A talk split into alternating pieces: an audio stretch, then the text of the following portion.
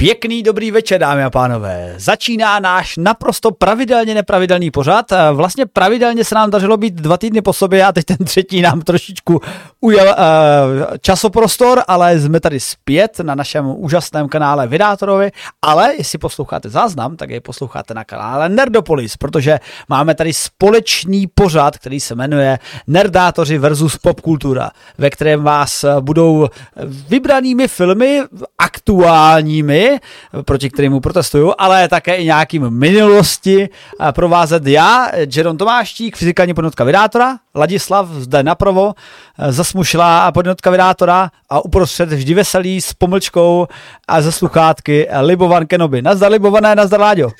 Nazdar všichni, nazdar Jerone, nazdar Láďo. Čus bus. A Libované, prosím tě, pověz mi, který e, filmy si na nás svět připravil a který musíme probrat, aby, jsme, aby fanoušci věděli, na co nejít. Já doufám, že dneska se dostaneme spíš k tomu, na co jít a doufám, že na to ještě jít půjde. Svět si na nás přichystal podle mě velkou nálož různých filmů, ale my jsme se rozhodli eh, rozebrat poslední opus magnum, což je v podstatě každý film Martina Scorseseho Zabijáci rozkvetlého měsíce. Pak jsme si já a Jeron dali na Netflixu velký hit, kriminální thrillerový s Benicio del Torem Ještěr. A pak, aby jsme zůstali u takových nerdských věcí, tak to Ládě zachrání tím, že nám schrne druhou sérii nadace.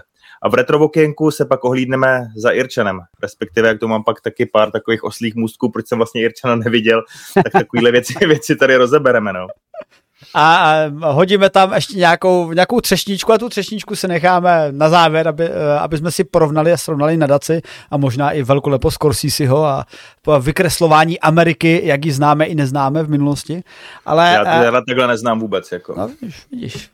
Uh, každopádně uh, uh, budeme to hodnotit na naší naprosto koncenzuálně shodlou uh, skupnicí od 1 do 10, kde samozřejmě Láďa to samozřejmě sabotuje, ale my mu jeho čísla budeme do pěti násobit, takže se do té desítky dostaneme. A pokud se na nás díváte a, a jste schopni psát do chatu, tak prosím napište a klidně ty filmy zhodnoťte i s námi, protože mnoho z těch filmů bude mít jedno jediné hodnocení, což je samozřejmě což není průměr, jako průměr znamená aspoň ze dvou hodnot, tak když nám tam tu hodnotu dohodíte vy z chatu, tak uh, mezi vámi fanoušky uděláme také průměr a dáme pak nějaké společné hodnocení, protože si přiznejme, uh, já to tady opakuju každý díl, ale v podstatě tohle bude nové validní číslo, protože brzy se to bude skloňovat na Wikipedii všude, naše vlastní nerda, nerdo polisácké versus vydátorské číslo, které rozhodne o tom, zda ten film je dobrým nebo není dobrým. Tak mně se pořád líbí Jeronovy ambice. Já, já při vší skromnosti chci jenom říct, že ocením kohokoliv, kdo nám přispěje do debaty a takhle už mluvím asi i k fanouškům Nerdopolis ze záznamu. Klidně to pošte, pište do komentářů našich aplikací nebo někam k nám na Facebook, ať se to taky dozvíme, jestli jste ty filmy viděli.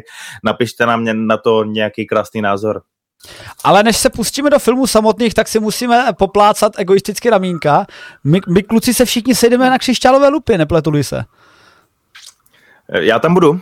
To je dobře, to je dobře. Jako musíme eh, si říct, že díky vám, fanouškům, jste nás vyhlasovali v Křišťalové lupě společně do jedné kategorie, což vlastně vytváří... Bratrovražedný souboj. tak, takže pok, jako, já se ještě dívám překvapivě, to ještě není vyplý to hlasování, že to mělo není, být... Do... dneska ještě běží. Hmm, dneska běží, přátelé. Takže vy, co se díváte tě online, ještě můžete jít na Křišťálovou lupu a dát hlas do um, zájmových webů pochopitelně vydátorovi. Případně Nerdopolis, protože nás doporučují i paralelní listy, které sami v té kategorii jsou, ale paralelním listům prý máte dát hlas v ceně popularity. Tak, tak. Jinak já jsem jako kamarádský a z těch ostatních kamarádů myslím, že můžeme podpořit i Dušana a Cosmonautics. A já zdravím i Adama z knižních závisláků, díky kterému jsme si teď taky něco vydali, což jsme dneska tak jako decentně oznámili. Ale, ale, jsem ale. semka vměstnal trošku, nevím, jestli mi kluci dovolí ještě nějaký no, jako reklamní hele, talk. Haž, haž, tam rek, haž tam reklamu a posuň se mi trošičku do tvé levé strany. Ano, takhle, ideálně. Levé strany. Já se teď nakláním k tomu mikrofonu víc, sorry. Ano. Uh, nic, my jsme dneska oznámili, začalo to víceméně včerejškem, ale je v předprodeji nový Nerdopolis diář, který je plný našeho humoru, plný zajímavostí a je samozřejmě dělaný z naší upřímnou eh, jakoby povahou lidí, kteří tuhle tu prostě část života mají strašně rádi a dali jsme do toho všechny ty naše tři roky, co jsme s tím zatím strávili a budeme moc rádi, když si pak na knihách Dobrovský najdete Nerdopolis diář a ne uh, no, průvodce fanouška pop, fan, fantastickým rokem fanouška popkultury. Tak, tak se to jmenuje. Hmm. Bude to u nás na sítích potom. Hele, Libone, já, jako, když tak budou Vánoce, já asi si napíšu Ježíškovi. já napiš, budeme rádi. Podepíšu ti to. O, skvělé. Tak přátelé, pokud samozřejmě eh, chcete nás tři vidět ještě v bratrovražedním vnějším boji, tak tam dneska hoďte poslední hlasy a pokud se díváte záznamu, tak vězte, že v dalším díle uslyšíte, jak jsme dopadli. Já samozřejmě budu hlasovat pro nejlepší jediný možný web z dopravy.cz, takže... Pochopitelně. A, a pojďme, pojďme se z dopravy dostat. Já, já doufám, že tam lidi z dopravy potkám. Je to krásná historka a to řekneme někdy jindy třeba. Tak, tak. No, na to se nás ptejte na dalším streamu uh, právě po vyhlášení křišťálové lupy. Ale pojďme od křišťálové lupy do eh, křišťálového plátna, nebo jak se mu říká, ne, to jiné, stříbrné. Stříbrné. Stříbrné, pardon, já si pletu pan, ty materiály, materiálový fyzik. A stříbrné pláto nám přineslo další film Martina Scorseseho, což je velký režisér. V podstatě to taky ten režisér, který OK, natočíme dalšího, ne film, ale rovnou Oscara, jako, on, to, on to točí podle mě jenom prostě pro ty Oscary a jeden takový film se právě teď přišel do kin a velmi silně se hlásí a to už nám vlastně povíš ty, Libované. Povím, já teda chci říct, že si nemyslím, že Martin točí jakoby filmy pro Oscary v tom smyslu, že by to byl jeho kalkul, že by to nějak jakoby žehlil tak, aby mu to ta akademie sežrala i s navijákem a zadarmo po něm házela ty zlatý plešouny. Já si myslím, že Martin točí filmy, kterými chce něco říct, něco sdělit a většinou jsou to jakoby příběhy o zlých lidech, což jsou i zabijáci rozkvetlého měsíce. Zabijáci rozkvetlého měsíce vlastně přinášejí trošku absurdní skutečný příběh, který vychází z nějaké knížky, ve které někdo zmapoval historická fakta, kdy vlastně kmen indiánů, osedžů, narazil na své půdě, kterou naštěstí tehra nějakým způsobem uhájil i před nějakou rozpínající se běložskou americkou kulturou, nevím, jak tam tehra probíhalo přesně to rozdělování těch rezervací, ale v tomhle jejich místě objevili ropu a stali se hrozně bohatý. Per capita na hlavu byli vlastně jeden čas nejbohatším národem na světě a vlastně se to proměnilo takový absurdna, že teda třeba jakoby e, bílí američané jezdili vlastně za štěstím do těch osad, osedžů a tam si přivydělávali jako různí řidiči a podobně. No ale tenhle film ukazuje, že nic nebylo takový jako, že s dobrým úmyslem, že by si třeba někdo chtěl vydělat čestnou prací nebo něco takového, ale že starý dobrý bílý muž tam mezi ty indiány přišel a nějakým kupčením, řekněme, s romantickými vztahy za, zaplňoval ty jejich rodiny, brali se tam indiánky a podobně a potom sérii velice ošklivých špatných náhod, třeba ty rodiny těch indiánů umíraly na různé úrazy, na násilnou smrtí, jakoby eh, prostě vraždami, byli vražděni, ale takovým způsobem, že se to nedalo vyšetřit a podobně a nějakýma dědictvím a pak přicházely ty, ty velký majetky prostě zpátky do rukou vlastně těch běžných Američanů. A v tomhle filmu se setkáváme právě s jedním takovým mladým Američanem, kterého hraje Leonardo DiCaprio, který po první světové válce přijíždí a nechá se takhle zaměstnat od svého strýčka, který tam tuhle tu komunitu těch osedžů nějakým způsobem opečovává. Zdánlivě opečovává, ale je to právě takový principál těch zlých komplotů a toho hraje Robert De Niro. A o tom je tenhle neuvěřitelný 210 minut dlouhý film. Je to brutál, jako. Hele, to Kinematograficky zase... to je brutál, teda. To mi zase připomíná jako fakt, to, to je typická Scorseseovka, jakože je to hodně rozvláčné. A já jsem to teda neviděl, už se na to těším a to je jeden z filmů, na kterým si fakt jako vloženě můžete jít jako i v páru, protože to ukazuje, je to také kostýmní záležitost na první pohled, když se podíváte. A, a... Je to výpravný historický hrozně, krásně. Mm-hmm.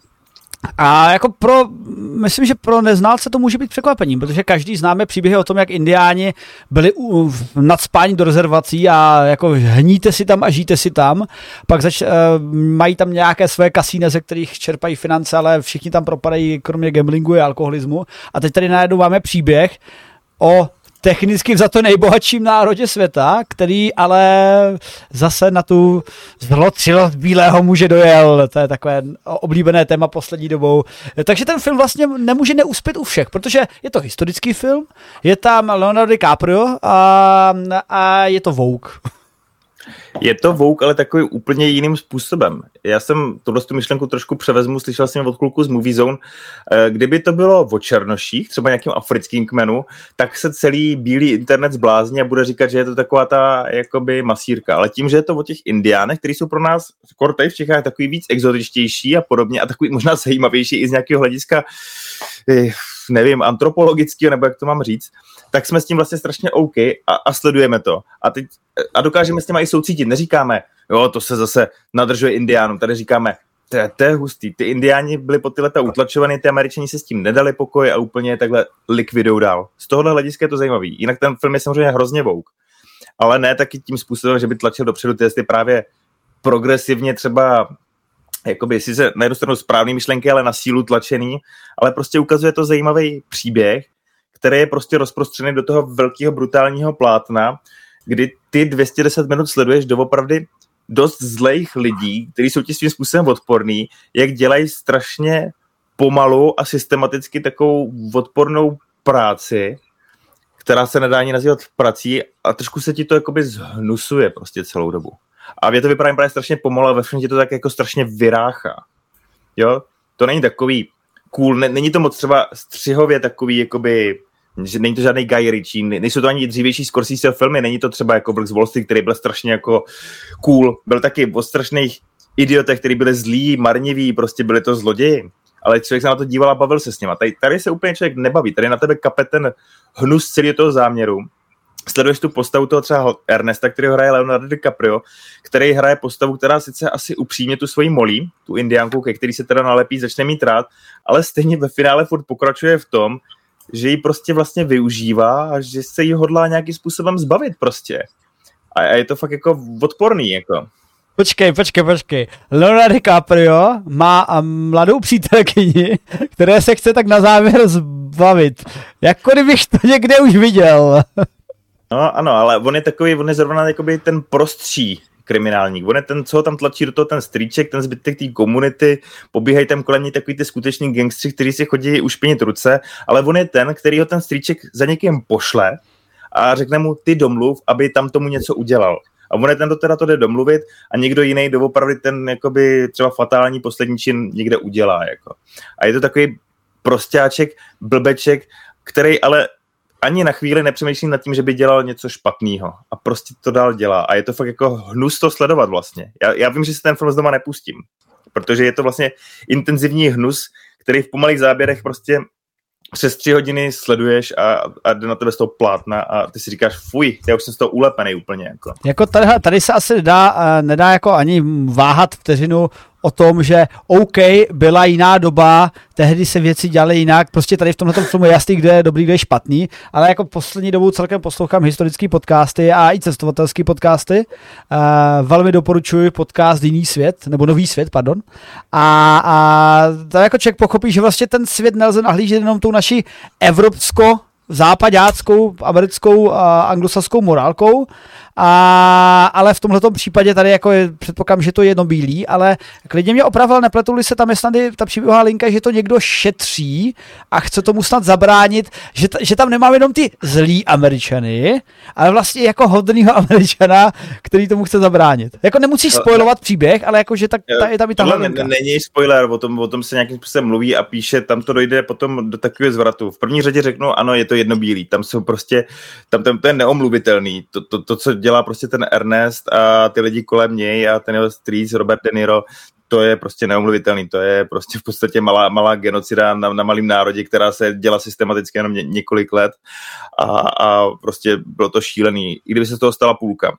Ale potom ten film přepne, v tu chvíli je i trošku, možná co se týče tempa, trošku svěžnější. Uh, ty indiáni se nakonec trošku dovolají svých práv a vlastně navštíví lidi z nově vznikajícího Federal Bureau of Investigation, FBI, takže pan Hoover osobně tam poslal teda jednotku toho hlavního vyšetřovatele Ray Jesse Plemons, ale přejede tam víc takovýchhle detektivů, včetně jednoho indiánského, který se tam taky jako na, na to hlíží. A ty začnou právě tohle to rozebírat, začnou jako schánět skutečný, aspoň v tu chvíli, v té době, možná dostatečné forenzní důkazy, dávat dohromady ty příběhy, pozbírat ty výpovědi, tam v tom měli všichni, tam prostě našli mrtvého Indiana a ošetřil ho, nebo respektive tu patologickou prohlídku udělal doktor, který v tom měl v podstatě taky, takže to, co by teoreticky mohlo k někomu být, se pak vždycky nějak ztratilo, tamhle se něco ztratilo, tamhle se něco znehodnotilo, s tělama se hnusně zacházelo, protože byly úplně jako takový devalvovaný a tak dále a tak dále. Ale přijde tam ten moment, kdy tam přijde ta FBI, kdy skutečně tam prostě přijedou jako střelci, který prostě chcou dotáhnout svůj úkol a, a jdou tam po nich a to tak nějak potom dovede ten film do svého konce. Jako. Jako to, co mi popisuješ, je trošku uh, false shadowing na naší další recenzi ještě dá, ale t, zapamatujte si tohle moji myšlenku a pak se k ní vrátím, co jsi popisoval o tom, jak jsou tam všichni skorumpovaní. Ale uh, možná bych zavedl, uh, slibovali jsme si, že nebudeme se moc rozšířovat na ostatní filmy, ale vyloženě ten tvůj popis mi zcela uh, napadá i na podobně hodnocení. Třeba na ČSFR má film uh, Zabijat rozkvětlého měsíce 83% a Až na krev. Vzpomínáte si na tenhle ten film, pánové? Samozřejmě. Od Paul Thomasa Andersona, protože to je taky další film, ve kterém sledujete zápornou postavu, ve které ne, jako nevidíte ani možná ještě méně záblesků toho dobra, vyloženě vidíte jenom to, jak ten člověk, a je to vlastně obdobná doba, je taky jako ropná horečka. Je bezkrupulozní kapitalismus kvůli ropě, no. Hmm. A vy sledujete jeho osobní vývoj, nebo spíš osobní rozpad a, a naprosto dokonalým způsobem ho hraje Daniel Day-Lewis, což je vlastně oblíbený, by the way, uh, uh, herec Martina Scorseseho, který ho pak známe v jeho dalším filmu Gengy z New Yorku ale uh, jak bys to porovnal s tímhle tím filmem? Protože třeba právě až na krev, tam, tam to jako kape, ta špína, ta deprese, ta zlost toho člověka, trošičku se v tom promítá um, ten, ten film um, um, Christana Bale'a, jak tam taky hraje toho šílenýho. Ježiš, jak se to jmenuje? Myslíš americký psycho? No, americký psycho, jako prostě, prostě ty, je to taková ta série, velmi negativních postav, eh, která jako do kterých se ani nemáš vůbec vcítit, ale povíme jich její příběh. Takže to mi připomíná třeba ty zabijáci rozkvetlého měsíce, ale skoro mi přijde, že ty jsou trošku jako jemnější, aspoň podle traileru. Hele, dvě myšlenky. Za prvý všem divákům, posluchačům eh, dávám novou soutěž. Kdykoliv se Jeron pokusí odvést uh, naše mluvení ke starším filmům, si dejte panáka. My se, to je věc, kterou se mu snažíme rozmluvit. On, on furt hledá oslý můstky k jiným filmům, ale je to fair, aspoň je to do určitý míry zajímavější.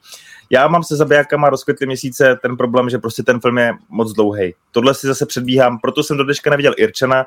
Irčana já si doma na televizi nedokážu prostě v této se pustit, dokopat se k tomu, najít si ten klid na tak dlouho a to. Takže jsem rád, že jsem zabijáky rozkvětly měsíce viděl v kně, ale je to prostě moc pomalý. Je to taková pomalá freska. V tomhle ohledu bylo až na krev trošku kompaktnější, takže s filmovým jazykem je to za mě třeba trošku jako takový sevřenější dílo, který prostě tuto náš toho příběhu na tebe dokáže navalit trošku větším balvanem, ale jinak si nemyslím, že by zabijace rozkvětlý měsíce byly v něčem lehčí, fakt jsou tam jako momenty, kdy se člověk ošívá a skoro si ty věci podává bez takových obezliček.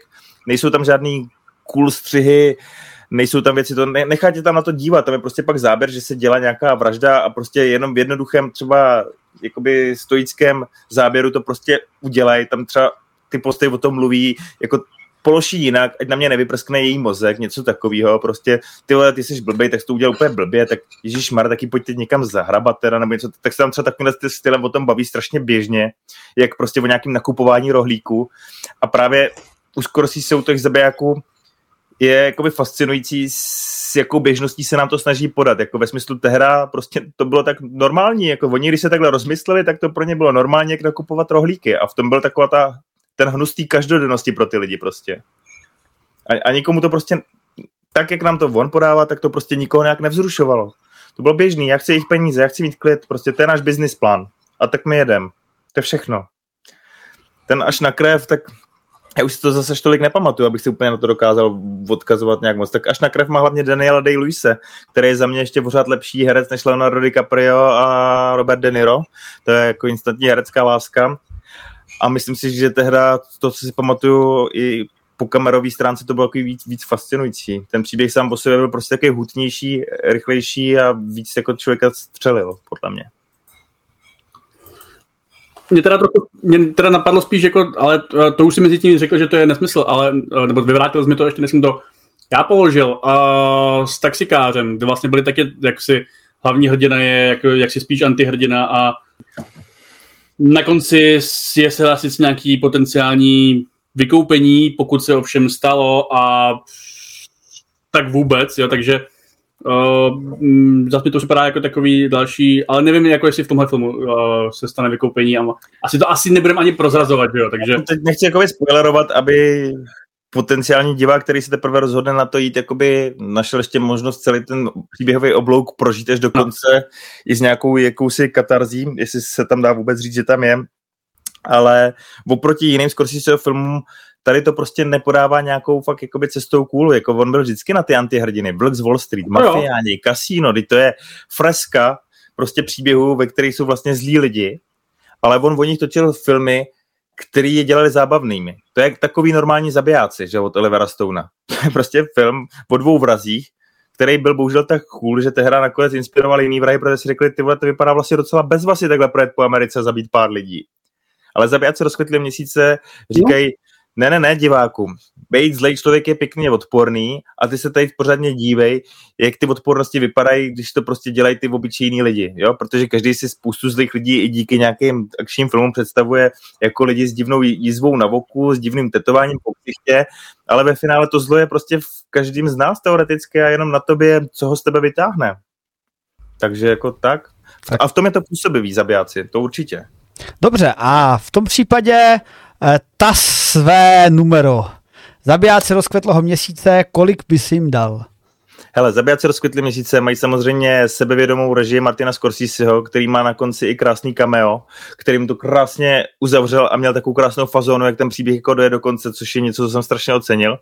Je to zajímavě hudební, přestože jsem říkal, že třeba až na krev je ještě vořád vejst tou kamerou, je tam dobrá kamera, tak přesto ten příběh je takový pomalej, vlekoucí se, svým způsobem fascinující, ale je to jak koukat na nějaký studijní materiál prostě v nás a jako v zásadě si myslím, že tomu filmu neublížím a neurazím ho, když mu dám podle mě férovou, slušnou, silnou 8+. Plus. 8+, plus, jako, že třeba bych šel na procenta, který tady nehrajem, tak bych dal ještě něco trošku navíc, ale devítka to není. Jasně. A, a fanoušci v chatu tady zdravíme Denise a další, kteří jsou tady ještě zatím nemluvní, tak nebojte se napsat i své hodnocení, kolik byste, jestli jste zabijáky rozkvětlého měsíce viděli, kolik byste jim dali. Nehodnoťte prosím vás podle trailerů a, a podle úvah, ale hodnoťte podle toho, že jste je skutečně viděli. A, a teď nevím, jestli eh, pokračovat s tom Scorsesem, nebo dát prostor třeba Láďovi, aby se rozpovídal. Já si klidně rozpovídám na konci. Dobře, dobře. Tak víš co, uh, my jsme totiž vždycky řekli, že bychom tam měli mít jako historickou vsuvku. A to jako ta, tu historickou vsuvku, co mi tady kluci dovolili, protože jsme dvě, které mi nedovolili a stejně jsem mi tady před chvilkou řekl, tak uh, je uh, Irčan, protože to je další film Martina Scorseseho, který je jakoby také o negativní postavě, ale zase ne tak moc. Jako pokud by byla škála, kde na začátku je e, Mirek Dušín a na jejím konci je Daniel Day-Lewis e, až na krev, tak, e, tak myslím, zabijáci rozkvetlého měsíce jsou jako tak na této škále třeba na 85% bych typnul. A takový Irčen je takových jako 68, protože v Irčanovi zase uh, dlouhá dlouhý film, 209 minut, Martin Scorsese a opět tam exceluje Robert De Niro, Al Pacino, Joe Pesci a další. A je to ten typický film, který v podstatě, v podstatě čekáte, že od Scorseseho v podstatě od jeho gangu v New Yorku byste něho čekali nějaký film, ve kterém bude prostě De Niro a Al Pacino dohromady a že to bude ten typický irský gangsterismus a to je přesně Irčan. Vy prostě sledujete celoživotní příběh uh, Irčana, který hraje Robert De Niro, který je takový jako a ona, jako to je zajímavé, že ten člověk není ani moc mluvný, jakože třeba ten Daniel de Lewis v tom až na krev tak jako zrovna ne, neříkal eh, básně předtím, než vraždil své nepřátele, necitoval Bibli, ale eh, ten Irčan toho říká ještě míň, ale tak vždycky jako někde se nachomíte, někam doveze pizzu a teď mu řekne, hele, ty jezdíš včas, ty jsi dobrý, my ti nahodíme práce, on, no tak jo.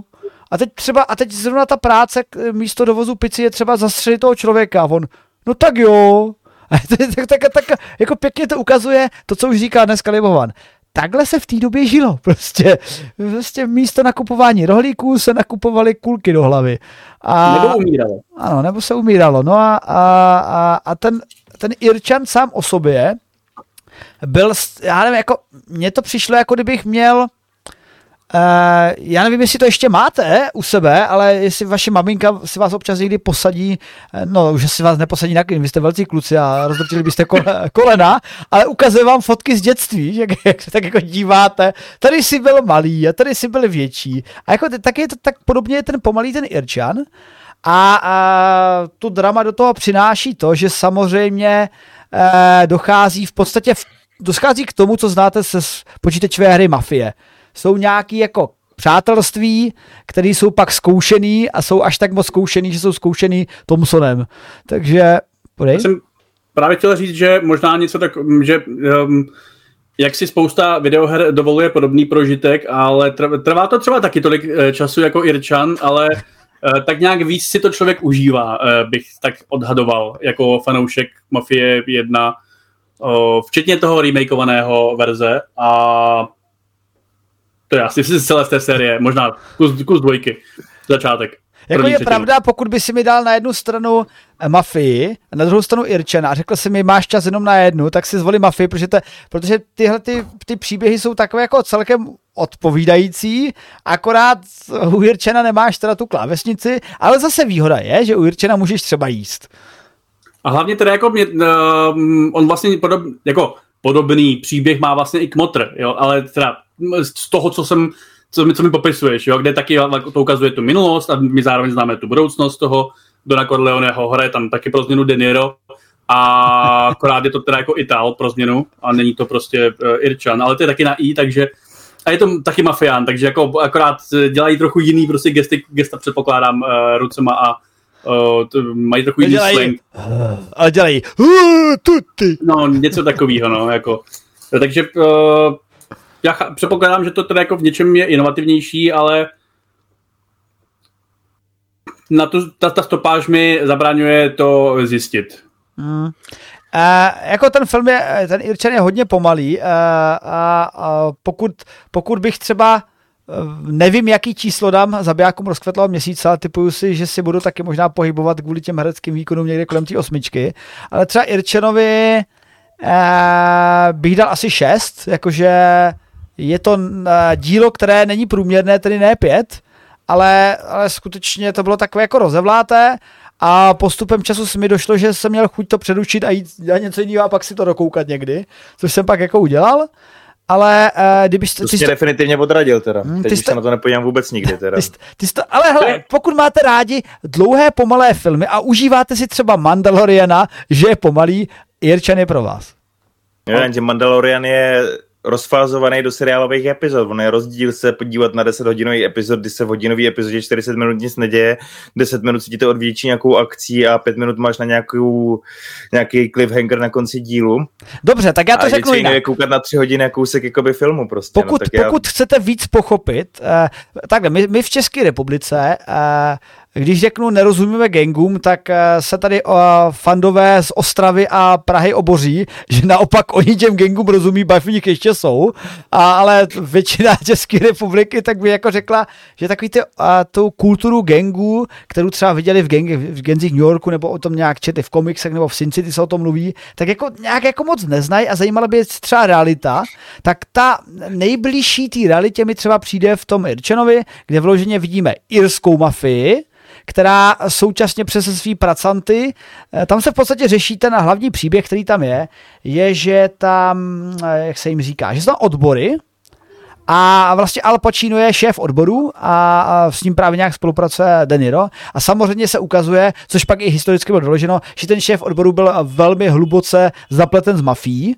A teď jako byl tak nějak jako motivován ke spolupráci italskou mafií a irskou mafii. A v tom filmu krásně vidíte ty rozdíly. Jako není to jenom tím, že Italové mají víc pic než, než Irčané, který tam víc chlastají, ale jako, že mají k tomu jako jiný přístup a sami jsou v tom filmu takový jako, no, ti Iráci, no, a ne, jako je to naše, je to italské město. A tak jako, jako tak, tak, takže je to i takový exkurs pro, třeba já miluju lore. Jako mně se třeba líbí lore v různých i fantastických světů, ale taky mě baví to, co mě nikdy nebavilo na základní a střední škole, tak teď mě ve stáří dohnalo, baví mě dějepis, takže ale spíš jako moderní. Teď jsem říct, že pokud mluvíš tyhle, jakoby, uh, v této oblasti, tak to už není lore, ale je to historie. Teda. Ano, takže mě baví historie, teda reálný lore našeho světa.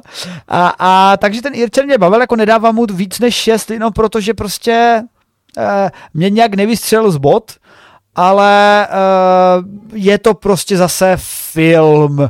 Jako úplně to, úplně když ten film běží třeba na vašich obrazovkách, získaný jakoliv, tak vyloženě vy slyšíte to cvakání toho filmového pásku. Prostě je to prostě film a to prostě si umí, takže uh, tomuhle filmu uh, Irčanovi, který jsem teda já viděl a tady chlapi, chlapi se tomu zatím vyhýbají, tak já bych zdal trošku překvapivě nízký 6, ale aby jsme, to, aby jsme to trošičku, to číslo, já teď vždycky hodnotíme filmy a pak tam lítají malinký čísla, ale já možná poprosím, když jsme se toho dotkli, tak všichni, pojďme si dát bodyk až na krev. Kolik byste dali až na krev, chlapi? Píte panáky lidi. Ale však ne, už jsme, už jsme, už až na krev nebudeme rozšiřovat, už jsme, už jsme, už jsme si řekli a, a kolik byste dali až na krev, protože třeba jestli, jestli bych dal Irčenovi 6, tak až na krev má u mě s, 8 kvůli filmu, ale 7 kvůli tomu, že jsem, já jsem nesnášel toho hlavního hrdinu, já jsem chtěl, aby se mu něco stalo. Devítka. To je mi jasný. 8. No, tak díky Ladě to zachránil. Já chci jenom k té kultuře gengu říct zajímavost, že jsem byl taky součástí gengu. Říkali ne. jsme si Topperman, Topperman gang. Byl jsem tam jenom já a kamarád a říkali jsme si tak, protože jsme nosili stejnou bundu od nějakých větnamských obyvatel značky Topperman a měli jsme k tomu zvolání jenom Topperman, Topperman, to je, to je, to je naše značka. Ale pili jsme po městě akorát samolepky, byli jsme nejhustší gang v okolí. To tak... tam žádný nebyl, ale. Přátelé. Já myslím, že tam byly i ty opravdový gengy, ale my jsme napili samolepky a zpívali písničky. No.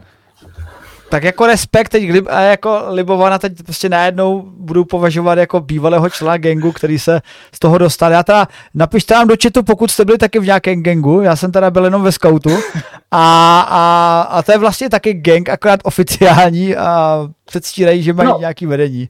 Láďo, byl jsi ano, v nějaký gengu?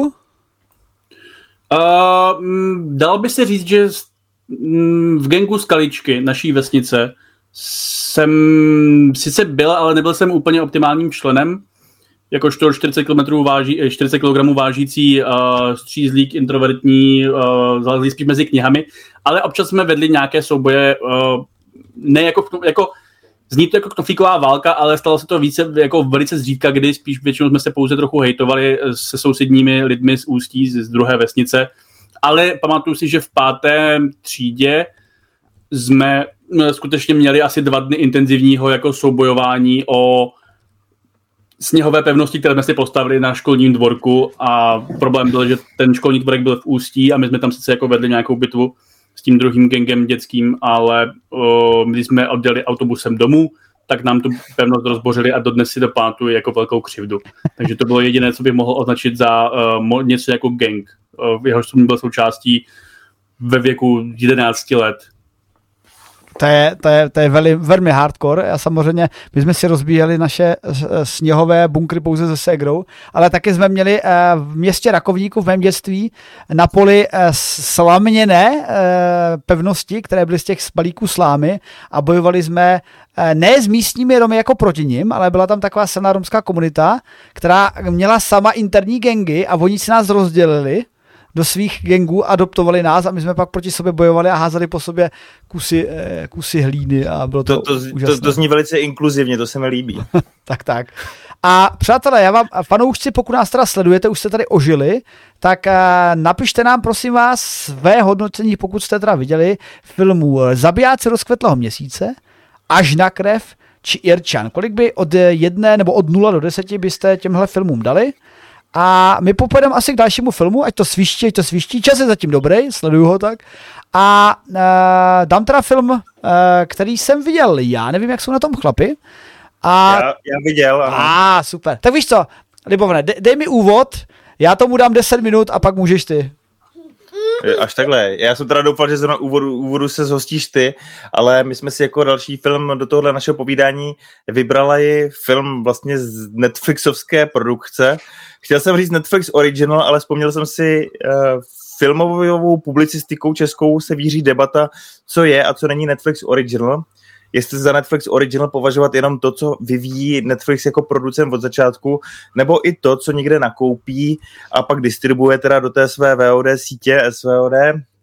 A to je asi moc pro fajnšmekra, to tu nebudu rozmazávat.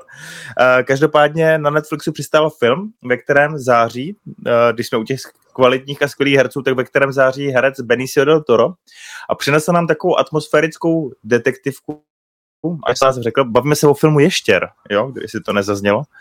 A, takovou atmosférickou detektivku, ve který poměrně asi rovný policajt se svými malými vnitřními démony, ale s nějakou touhou po normálním eh, životě a potom, aby vykonával nějakou normální policejskou práci, rozkrývá taky takový divný zločin nějaké realitní makléřky, kdy ten zločin je ta pověstná špička toho ledovce a to podhoubí vlastně tý nějaký taky asi korupce těch zločinů je prostě mnohem hlubší a sahá i do nějaké jeho blízkosti. A musíme říct, že jestli se Netflix potýká s tím, že ne každý film je aspoň průměrný, na tož pak jakoby nadprůměrný, když i ty, tady Irčen na Netflix Original Irishman od Scorsese si ocenil jenom šestkou, tak potom jako film jako ještě docela lidi překvapí. Překvapí to tím, že to není taková rychlá akční rychlokvaška, překvapí to tím, že to není komedie s Adamem Sandlerem, ale že je to takové poctivé, atmosférické, pomalé krimi, ve kterém se toho podobně jako v zabijacích rozkvetlého měsíce tolik neděje, spíš jako, že tak ubíhá, ale ubíhá to aspoň v kratší době, takže za hodinu a nějakých 50 minut člověk vlastně vstřebá tuhle tu atmosférickou, nechci říkat jednohubku, ale tenhle atmosférický jakoby nášup a je to vlastně docela dost zajímavá, hutná podívaná. Nevím, jestli mě kvůli senátorovi vnímáš, ale já si myslím, že na tohle už můžeš navázat nějak. Ne, já, já velmi rád navážu, uh, protože uh, tenhle ten film režiséra Granta Singra, já, mě tohleto jméno nic překvapivě neříkal, tak jsem se podíval minimálně do ČSFD a zjistil jsem, že je to jeho první film vůbec, že dělal hudební klipy do té doby. A, vyráb, a vyráběl čistý stroje také. ano, badum.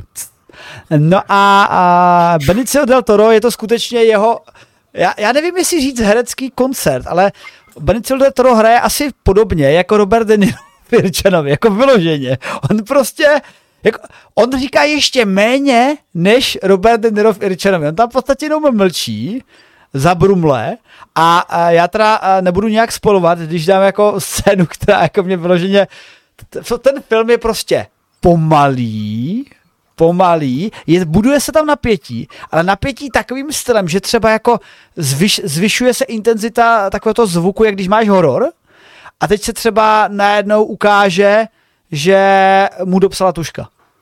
Je, je, jo. A to byly jako, ale strašně krásné hrátky. Jako já vím, a teď jako, a ty jsi zvyklý na ty, na ty desítky let sledování filmů, kdy na tebe prostě vyskočí eh, eh, to a spadne na tebe gremlin a nebo teď prostě zabijáci ti zabijou tvoji oblíbenou postavu v Game of Thrones nebo něco a teď jako čekáš, kdy se to stane a jako mu dopíše tuška, nebo, nebo se mu uh, zacvakne klíč a třeba jako legendární scéna je tam jako vidíš že ho zasmušelej vír. On, on jde, uh, vyšetřuje tu vraždu, jsou tam, je tam prostě nějaká vražda realitní makléřky, vyšetřuje ji s jejím mužem, uh, kterým není nikdo jiný, hercem, který ho tady muže hraje, není nikdo jiný než Justin Timberlake. Tímto Justin Timberlake hraje ve dvou filmech, které znám, a to uh, v mém velmi oblíbeném uh, uh, Social Network. Obíhajícím, ne, ne, tak dobře, tak ve třech. Ne. Uh, Social Network už jsem zapomněl, abych se přiznal, ale, uh, ale viděl jsem ho v tom uh, vypůjčeném čase. To je podle mě jako nedoceněný jo, jo, jo. klenot.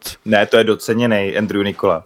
No, dobře, přeskočil takhle jinam, jako Justin je pro mě určitě další fajn překvapení, co tam bylo. Když jsme u těch herců, jakoby zrovna ještě je plný skvělých herců, a to ani nevím, jestli ty zvnímal takového toho divného pavouka, který tam všichni jsou ze všeho obvinit, ale on je vlastně jenom nasraný, protože v nějaký minulosti jeho postava toho Justina Timberlakea a jeho rodiny prostě osrala a zabil se vlastně kvůli němu jeho tatínek, tak to je zase Michael Pitt, to je jakoby taky takový nenápadný jakoby herecký chameleon který mm-hmm. se nějakým způsobem takhle potlouká po Hollywoodu a hraje tam toho takového děsivého e, emo creepy jako boje, který tam vždycky právě prolejzá a působí tím dojmem, že by měl být ten nejhorší, paradoxně samozřejmě není, ale celkově já jsem si to dohledával, abych řekl ty správně jména, vlastně tu maminku Timberlake, to je Frances Fisher, to je paní z Titaniku, taky zasloužila, ale mě to největší radost dělal vlastně toho jeho strýce, který ho do téhle policejní jednotky dostal. A co se tam potom musí vyrovnávat s tím, že mu našli ten syndrom, eh, ježiš, ty, ty tři písmena neřeknu dobře, ale ten syndrom, jo, ALS, teda syndrom, na který trpěli třeba Stephen Hawking, tak to hraje Erik Bogouzian a mě to udělalo strašnou radost, protože to byl týpek, který hrál záporáka v druhém přepadení v Pacifiku, jako, to je úplně super, mě to udělalo radost tam jenom vidět, jako. Jako, t- naznačuje, že je to takový film zasloužilých herců. Hele, nazývat Justina Timberlakea zasloužilým hercem je asi blbě, ale takovou Francis Fishera tohohle Erika určitě. Jo. Ale herecky, co bylo krásný, jakoby u toho Benicia sledovat, zmínili jsme dneska Daniel Day-Luise. Benicio tam hrál strašně krásně minimalisticky, ale mimikou úplně geniálně. Tam byly strašně dlouhý záběry na ten jeho obličí, kdy třeba jenom do něčeho koukal a pak jenom pozvedl v obočí, zamyslel se, vyslal nějaký pohled směrem k manželce, k nějakému kolegovi. A to bylo úplně boží. Jako. Ale jo, to je pravda, protože to jako vyloženě, jak jsem říkal, je, jako my tady máme filmy, uh, když jsem zmiňoval toho uh, Irčena, eh, tak filmy, kde herec hraje jenom uh, svým face, svým obličejem, ale ne slovy. Prostě není to žádný, uh, žádná kanodána slov, ale fakt vyloženě, jako já si nevybavuju jinou postavu v jiném filmu, i v komparaci s Irčenem, kde by ten herec míní řekl. On tam prostě jenom jako chodí, zabručí, zvedne obočí, mačká do klávesnice, jako tam se podle mě víc vypráví tím, co mačká do klávesnice, než tím, mm. tím co řekne. A jsem se pak jako uh, nachytal, že jsem třeba dlouho přemýšlel, jaký má zase hlas, že jsem ho fakt jako neslyšel desítky minut. A no, ještě, ale pak promluví ještě, a to je teprve. A, a pak promluví a úplně uh, uh. A, a, a je tam jako strašně moc rozehraných takových situací, který, uh, není to typický americký film že v americkém filmu, americkém filmu vám řeknou, třeba typ, typicky, uh, dajte si dva panáky rovnou teď najednou, jo, uh, se, film Bratři, Brothers, který je dánský a americký, já jsem si dal schválně dva po sobě, abych rozeznal ten rozdíl, že v tom dánským, tam to bylo, uh, tam si to měl divák domyslet, co se stalo vojákovi, který se vrátil z Afganistánu nebo z Iráku nebo odkud, a v tom, uh, v tom americkým tam to přímo řekli, ukázali ty scény, aby věděli, proč je tak v prdeli. Tak Jasně, v tom, západní americká doslovnost, no. No, takže v tomhle filmu je tam něko, rozhráno několik scén, ve kterých ta žena se na něho divně dívá občas, kolegové se na něho divně dívají, on se dívá divně na kolegy, přijde tam ten, uh, ten Pitt, ten herec, který si zmínil, uh, Michael Pitt, který jako vypadá naprosto jednoznačně jako záporák a vrah a takže ti absolutně jasný, že on to neudělal. že to bylo jako, to, jako, to už očividnější být nemohlo, aby to byl on, takže, takže to on nebude. A, a teď je to tam dramatický a teď tam vidíš prostě Toro sedět u monitoru počítače a teď jako, teď tam něco kliká, ty už říká, a on už na něco přišel. A teď jako jede kamera, to je jako moje nejoblíbenější scéna z celého filmu, jako ničím nespolu, jede kamera, eh, natočí se na ten monitor a on tam sedí a, a kupuje novou um, baterii do, na umyvadlo do svého bytu, protože on jak byl v předchozím bytě, jak řešil tu vraždu, tak ho zaujalo, že on tam měl prostě načidlo, načidlo tu, tu, tu baterii a úplně tak Eh, přišel kolem toho, udělal pohyb tou rukou a tam ležela prostě roz, roz, zakrvácená mrtvá rozřezaná žena a on úplně, hm, na to baterie. Ne, pak prostě, to, to, je hezká baterie, to se tam bychom hodila do té kuchyně, co právě teď rekonstruuju. Vyfotí si to, odejde a za chvíli právě v takhle dramatickým jakoby sledu tam te, ukážu ten jeho výběr. To byly ale superový záběry. Jako. Jo, jako tohle mě překvapilo a bylo to trošku scizující, ale mm-hmm. zase mi to ukazovalo, že i policajti jsou jenom lidi, protože jako a, ano, prostě přijde domů a stejně jako já ve své práci věce na Univerzitě Palackého pak píšu vydátora a, a, kupuju a řeším třeba, a mus, vidíš, musím vyřešit plyn a elektřinu, sakra, zítra to musím udělat, tak stejně to tak řeší Benicio del Toro.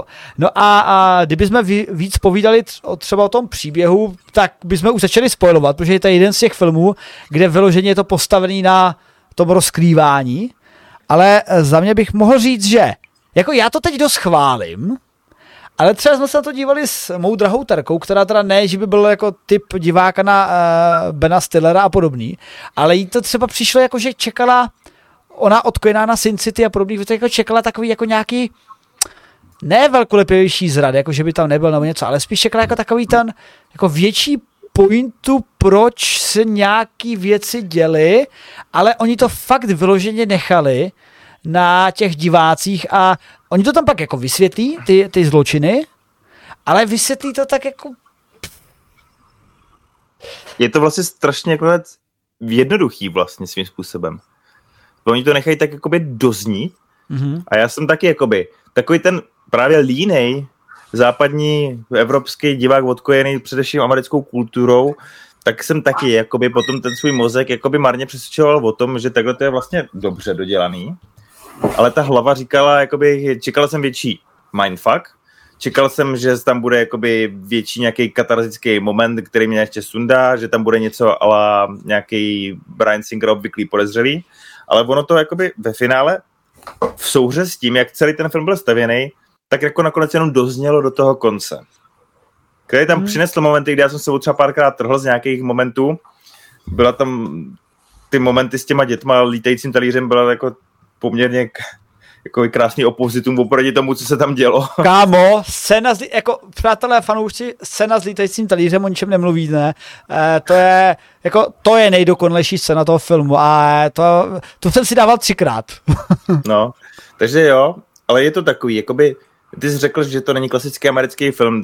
Na mě z toho rychlá právě ta Skandinávie. Třeba tohle to je někdo, to točil někdo, ten, ten pan Singer, který teda nedělá šicí stroje, ani netočí X-meny a pravděpodobně neznásilňuje ani mladé chlapce, jak se později ukázalo u jiného pana Singera nebo z čeho je obviněný Brian Singer z nějakého obtěžování jako nějakých lidí na pracovišti nebo nevím co. Tak tenhle ten pan Singer, který možná je, nebo nemusí být jeho syn, co já vím, to ani nevím, to teď takhle dávám s otazníkem, tak se vypadá, že se zhlédl v nějaké skandinávské pomalé jakoby kinematografii a takhle si vzal, jako načetl si pár těch jejich detektivek, které jsou o ním proslavený, ať už švédové nebo norové. A tak jak si udělal po svým pomalej film, ve kterém prostě ukázal jeden policejní případ nějakého obyčejného, ale férového pana policisty, prostě, který má nějaký svůj normální život a, a prostě tak nakoukneš k němu domů, nakoukneš k němu do práce a nějak to s ním odžiješ. Byly tam super momenty, třeba když nějaký ten jeho dodavatel, co mu pomáhal s tou rekonstrukcí, mu tam začal vyjíždět po ženě a on mu tam jen tak v suchosti něco zavyhrožoval týpek si jenom tak jako posadil ve smyslu, wow, to jsem přestřelil, tak OK, tak radši už držím hubu a byl klid a pak si šel zatancovat. To bylo super, že měl koníček, že chodil tancovat nějaký country tance. To bylo další, prostě to bylo, tam se vyšetřoval zločin, rekonstruovala koupelna a chodil tancovat country. A mezi tím z toho byl člověk jako furt v takový zvláštní tenzi. Hele, jako je, je, byl to fajn film. Jo, já s tebou souhlasím, protože jako ukazuje nám to příběh, prostě bylo by to, jako kdybychom viděli Batmana, jak jde spát, na co se dívá před spaním a co rád jí. jako, ale aha, rozhodně za mě ještě, uh, já jsem jako cíleně dal Irčenovi 6, a, abych, aby, a až, až na krev uh, jsem dal 7 a jenom se to snížil kvůli tomu, že jsem viděl, že budete dávat dost, abych ještě dal 7, protože okay. uh, jako neposadilo mě, nevystřelilo mi to ze židle, ale uznala jsem, řekl, to je film, který rozhodně litu svého stráveného času a užil jsem si to a dru, po druhý se na to nepodívám, protože už to jako ztratí tu pointu. Uh, maximálně se můžete pak kochat eh, jako v každé detektiv, detektiv, detektivce. Jak to, že jsem to neviděl a podobně. Hmm. Tož, ale, ale jako výborné dílko, uh, některé ty eh, takový ty motivace mi přišly trošičku zase jako až filmový, přehraný. Jedna, dvě, třeba kolem toho Justina mi to přišlo takový až zase jako až zase jako trošičku, jak kdyby jsme potkali Lexe Lutora, ale dobře. ale jako dobrý a dívám se, že v chatu už také na to uh, reagují, reaguje náš sledující, kterému nemůžu říct ani jeho přezdívku, protože by nás tady vypípali. Tak uh, určitě, určitě si to dejte a já ještě dávám svých sedm. Já než to ohodnotím, já, já řeknu takovou jako fun story. Já jsem jeden čas, já miluji Sicaria, to je můj nej, nej, asi nejvíc nejoblíbenější film v poslední době, kde Benicio del Toro teda hraje takového zajímavého pána, který se nejdřív jeví jako konzultant, ale pak se ukáže, že on je ten Sicario. A já vlastně od té doby, a viděl jsem i ve spoustě jiných takových podobně drsných filmů, jako je samozřejmě Trafik a tak, tak já jsem si někde v hlavě vytvořil přemostil myšlenku, že Benicio del Toro musel v mládí být určitě v nějakém gengu a že je to ostrý týpek z ulice, který náhodou teda narazil na nějakou hereckou kariéru, kde ho nějaký agent objevil na ulici, tak jsem si vždycky myslel, že on je takový ten nefalšovaný to někomu tam hrál nějaký basy pěkný. Uh, nějaký nefalšovaný teda gangster z ulice. A já jsem si pak jako odhodla přečíst jeho medailonek a Benicio del Toro přes ten svůj šíleně přísný výraz, přes všechny takový ty ostrý role a podobně, je odmala citlivá umělecká duše, která chodila na balet na nějaký tanec, na nějaký divadelní kroužek a od začátku byl předurčený k tomu, aby se z něj stal herec, protože se odstěhoval z Portorika, potom co mu snad umřela maminka a tatínek se našel novou partnerku, tak ho podporovali v umělecké kariéře a on je prostě jenom divadelník tělem a duší, který mu prostě narostl takový ksich, který prodal prostě v těle těch rolích, jinak je to tutínek. A k tomu se váže moje poslední historka, kterou chci k tomu připojit. Benny byl v Karlových Varech na festivalu jako host. Já mám kamaráda, spolužáka vlastně z gymnázia a on v Praze otevřel filmový muzeum eh, na film o tom, jak vznikala kinematografie v Čechách, takový spíš jako praktický hravý muzeum. A Benicio del Toro je fanda českého filmu. A já jsem se pak dívala, takhle právě ten kamarád dával k sobě a pak na Facebook vlastně toho léta, co se jim stalo, že prostě tam jsou si v tom muzeu, chodí tam ty lidi se podívat, tak tam tak prodávají ty lístky běžným návštěvníkům a najednou tam nakráčel Benicio del Toro povídá hello, I, I like Czech movies and I, and I want one ticket. No, takže mu dali samozřejmě souk, nebo soukrom, prostě ho tam provedli, vyfotili se s ním a Benicio prostě si takhle z Karlových varů odskočil do Prahy se podívat na historii českého filmu, takhle se tady podívat s lidma, takže je to pro neskutečný sympatiák což neovlivní moje hodnocení filmu Ještěr, který se shoduje s tím tvým. Já jsem vlastně z toho filmu celkem nadšený. Má tam za mě nějaký takový ty mouchy, který z toho prostě nedělají až tak jednoduchý divácký zážitek, ale jsem hrozně rád, že jsem si to pustil a že jsem nějakým způsobem s tím ten svůj čas strávil a ten večer a je to působivý a pokud jste nepatřili doteď mezi těch několik desítek milionů lidí, kteří to viděli a drželi to jeden čas jako po světě na prvním a druhém místě toho Netflixu, tak to doplňte. Je to jakoby poctivá sedmička a jakkoliv to zní, že jsou to vlastně ve finále jenom buď to slabší čtyři nebo hodně silnější tři, tak jako ten film stojí za to, abyste ho zhlédli. Ne, jako já svou sedmičku dávám i s dodatkem, ano, určitě si ten film dejte. Uh, pokud byste měli na výběr mezi, mezi Irčanem, chudák Scorsese, mezi Irčanem a tímhle, tak si dejte, tak si dejte ještě da. A já doufám, že Láďa poctivě poslouchal, eh, jak se nám velmi nepodařilo, teda velmi podařilo nespojovat ani, ani špitíčkem ten příběh a to, tu pointu toho filmu. A když mu dáme teď slovo v nadaci, že mě eh, nezničí tím, že mi vyspoluje závěr druhé řady.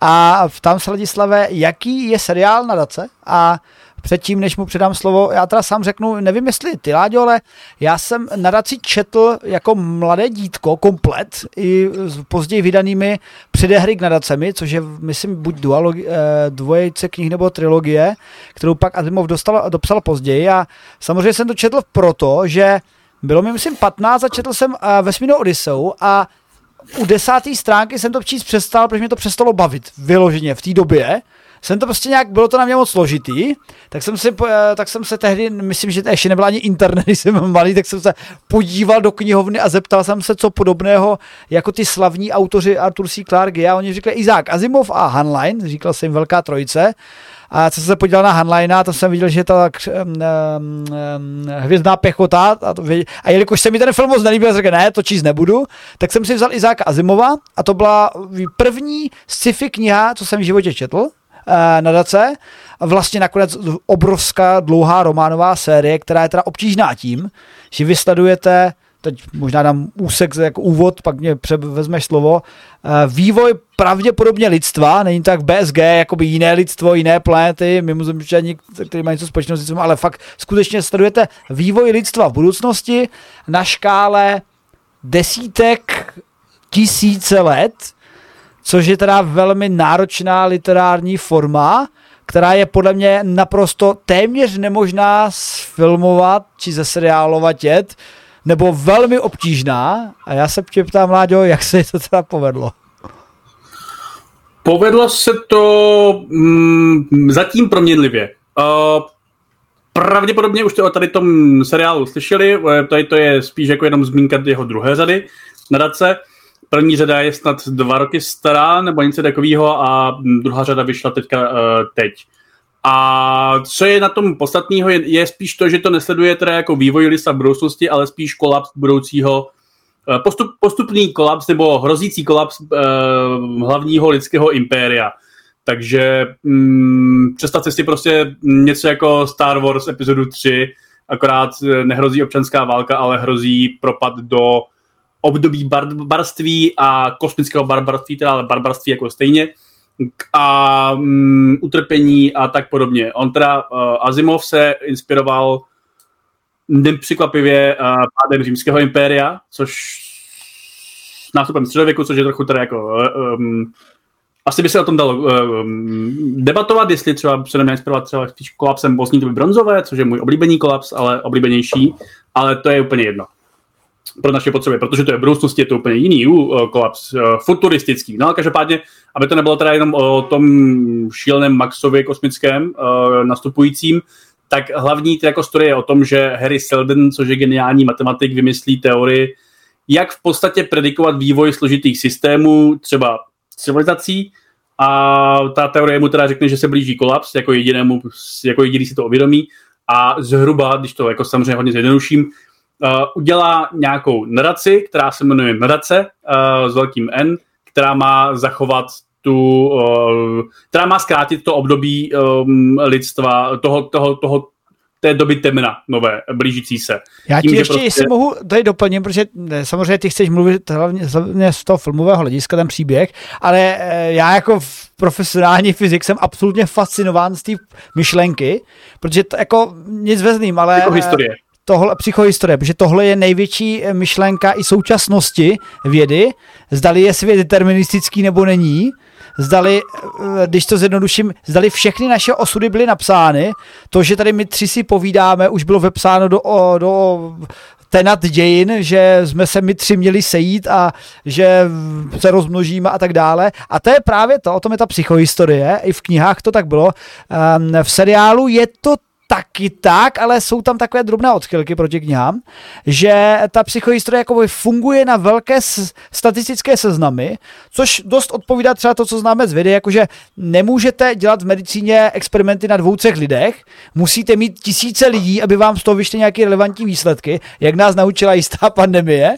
A o tom je psychohistorie. Ona dokáže předpovědět, nebo ona si myslí, Harry Seldon je přesvědčený, že dokáže svými statistickými modely a super počítačem, nedělá to jako, že on je geniální a má na to prostě, je to nějaký 2700 snad do budoucna, tak jako má super počítače. Dokonce eh, je krátká zmínka, že předtím byla válka z roboty, Ergo podobně jako v Duně, kde to jako prohrál, no vlastně vyhráli nakonec, podobně jako v Terminátorovi, kde to prohráli, tak byla válka s roboty a takže existují super sofistikovaný AI, který on teda Harry Seldon nějakým způsobem taky využívá.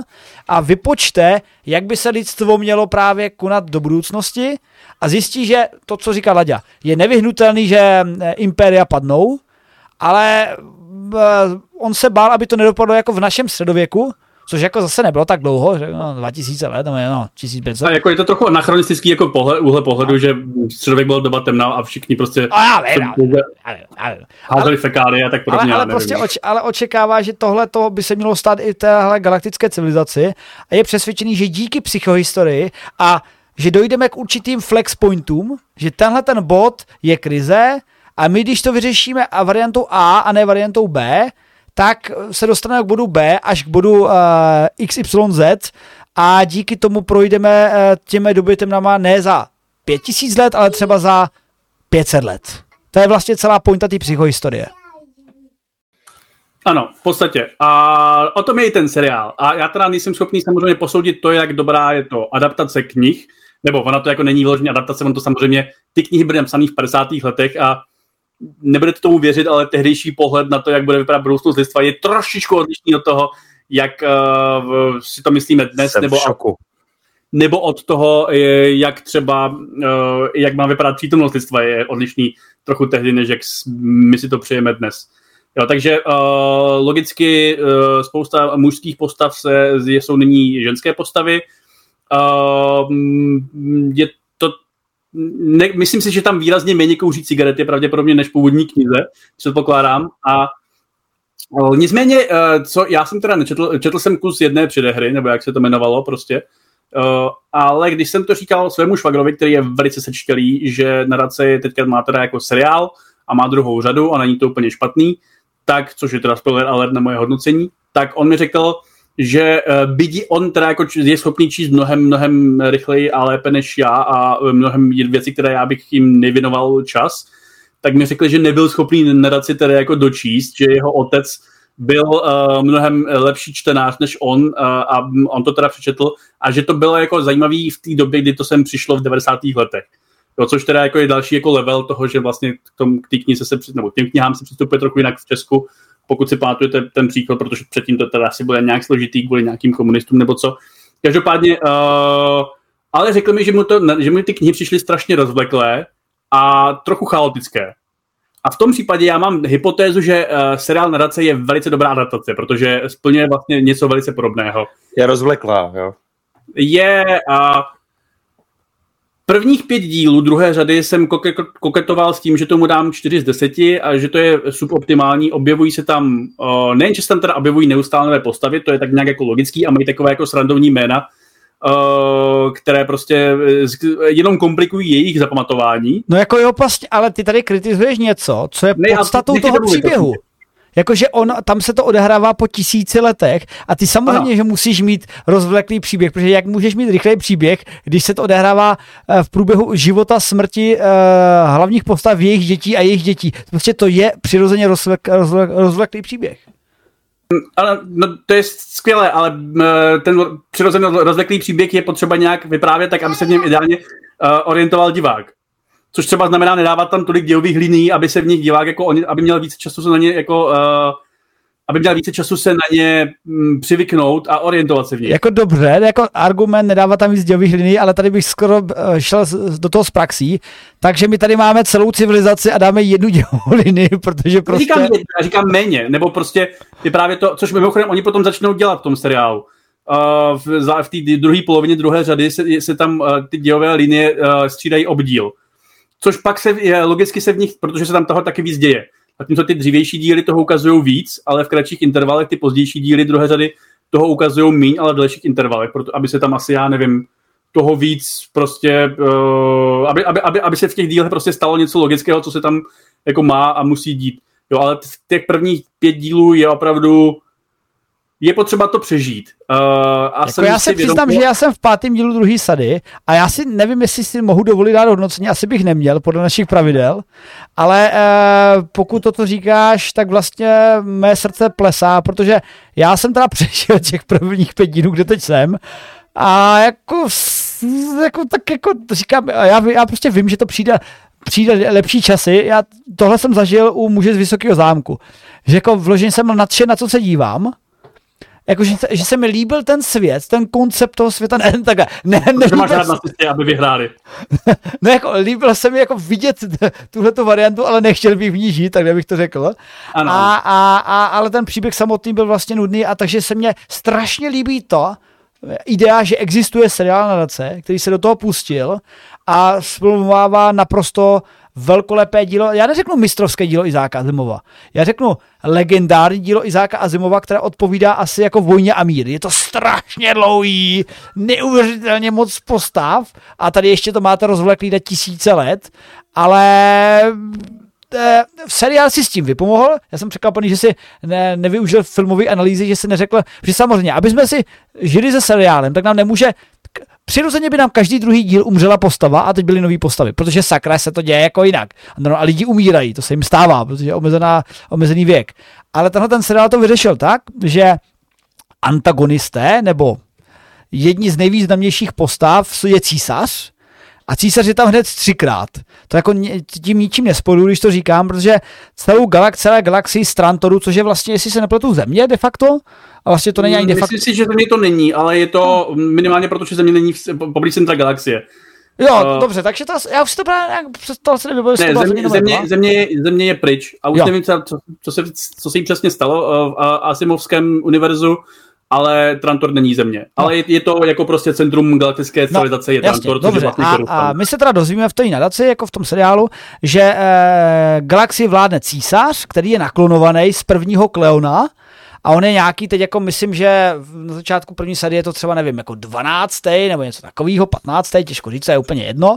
A, a je takzvané trojvládí, že ten císař je 40 letech věku, ale eh, vedle něho sedí jeho 20 leté já a vedle něho sedí jeho 60-70 leté já, nebo si to ještě tyhle ty časy se rozneste kvůli genetickým manipulacím do větších extrémů a v podstatě, takže vždycky vládne stejný člověk, který mu jsou rádci jeho minulé já a jeho budoucí já, nebo, nebo vlastně současné já, ale jako mladší já. A tahle ta genetická, um, jak to nazvat, dynastie, dynastie. genetická dynastie uh, vládne celou dobu. Takže vy vlastně vidíte furt stejný záporáky v, celý, v celých těch dvou seriálech, protože to furt stejní císařové, furt je to klon. A, já bych ale, to nazval záporáky, ale dobře. Dobře, já bych taky nenazval záporáky. Ale jde o to, že vlastně t- oni jsou nechtěně zápornými postavami, protože tam jsou paradoxy. V momentech, kdy se chovají nej pěkněji, nejpříjemněji a najednou přestanou být uh, obskurními vládci, kteří jsou krutými, tak uh, nakonec v těch momentech největší lidskosti dělají ty největší chyby a jak i Seldon pak naznačuje, to jsou přesně ty momenty, které vedou k tomu selhání té galaxie, té říše. Takže to je takový jako ten smutný příběh, nám ukazuje, že ty imperátorové musí být krutí, ale jako není to jako jediná optimální vláda. To nám to ani ten film nenaznačuje, nebo ten seriál, protože uh, v druhé sérii se pak začne často mluvit o minulosti a zjistíte, že ta Kleonovská dynastie je snad nějak jako třetí, čtvrtá, co byla v galaxii a v řadě. A takže to prostě zkusili jiným stylem a teď jako doufají, že to vyjde a už ty druhé sérii u toho pátého dílu, kde jsem já, sami si uvědomují, že to úplně jako, sami Kleoni si uvědomují, že ta jejich genetická dynastie je taková, jako že by mohla být vylepšená a mohlo by se to nějak zlepšit jiným než um, klonovacím způsobem. Nebo naznačuješ. No, uh, jo, ne, takhle, uh, ano, je to, worldbuilding je složitý, je dobrý, uh, ale já bych se vrátil zpátky k té druhé řadě k tomu hodnocení. Uh, přičemž, jo, Uh, nicméně teda jako, teda, takže do pátého dílu jsem mi to teda jako, jsem si to moc jako neužíval, dějou se tam prostě některé věci, které uh, nejsou úplně vysvětlené, proč se tam třeba dějou a nejsou třeba ani vysvětlené do konce druhé řady, co je na, ale uh, co už i v těch prvních pěti dílech začíná být jako teda příjemný, je, že to mnohem více staví na těch postavách, než ta první řada. Kde uh, v první řadě byly jako asi nejzajímavější prostě právě ti uh, imperátorští kloni, uh, a pak, pak, pak jako ano, krom, krom, krom teda klonů, který znamenají, že ta, tam jsou v úvozovkách stejné postavy uh, napříč těmi dějinami, aspoň zatím, tak uh, se tam i jiné postavy objevují napříč dějinami, protože prostě třeba používají uh, hibernační uh, koje, a nebo protože jsou to nějací uh, konstrukty umělých inteligencí, takže je, je, je, v některých postavách to je takové, jako řekněme, povídkové nebo epizodické, uh, ale jako epizodické ne v rámci epizody, ale v rámci řady, že se objeví třeba nějaká postava v té, v té první nebo potom v té druhé řadě a na konci třeba umře. Neřeknu teda jako která postava, některá třeba jako přežije a může potom v té další řadě být třeba jako stará verze sebe sama, jo, ale uh, spousta těch umožňuje to tomu seriálu relativně dost zabíjet uh, postavy, občas to zabíjí i postavy, které se potom vrátí, nebo se třeba vrátí v nějaké jiné verzi,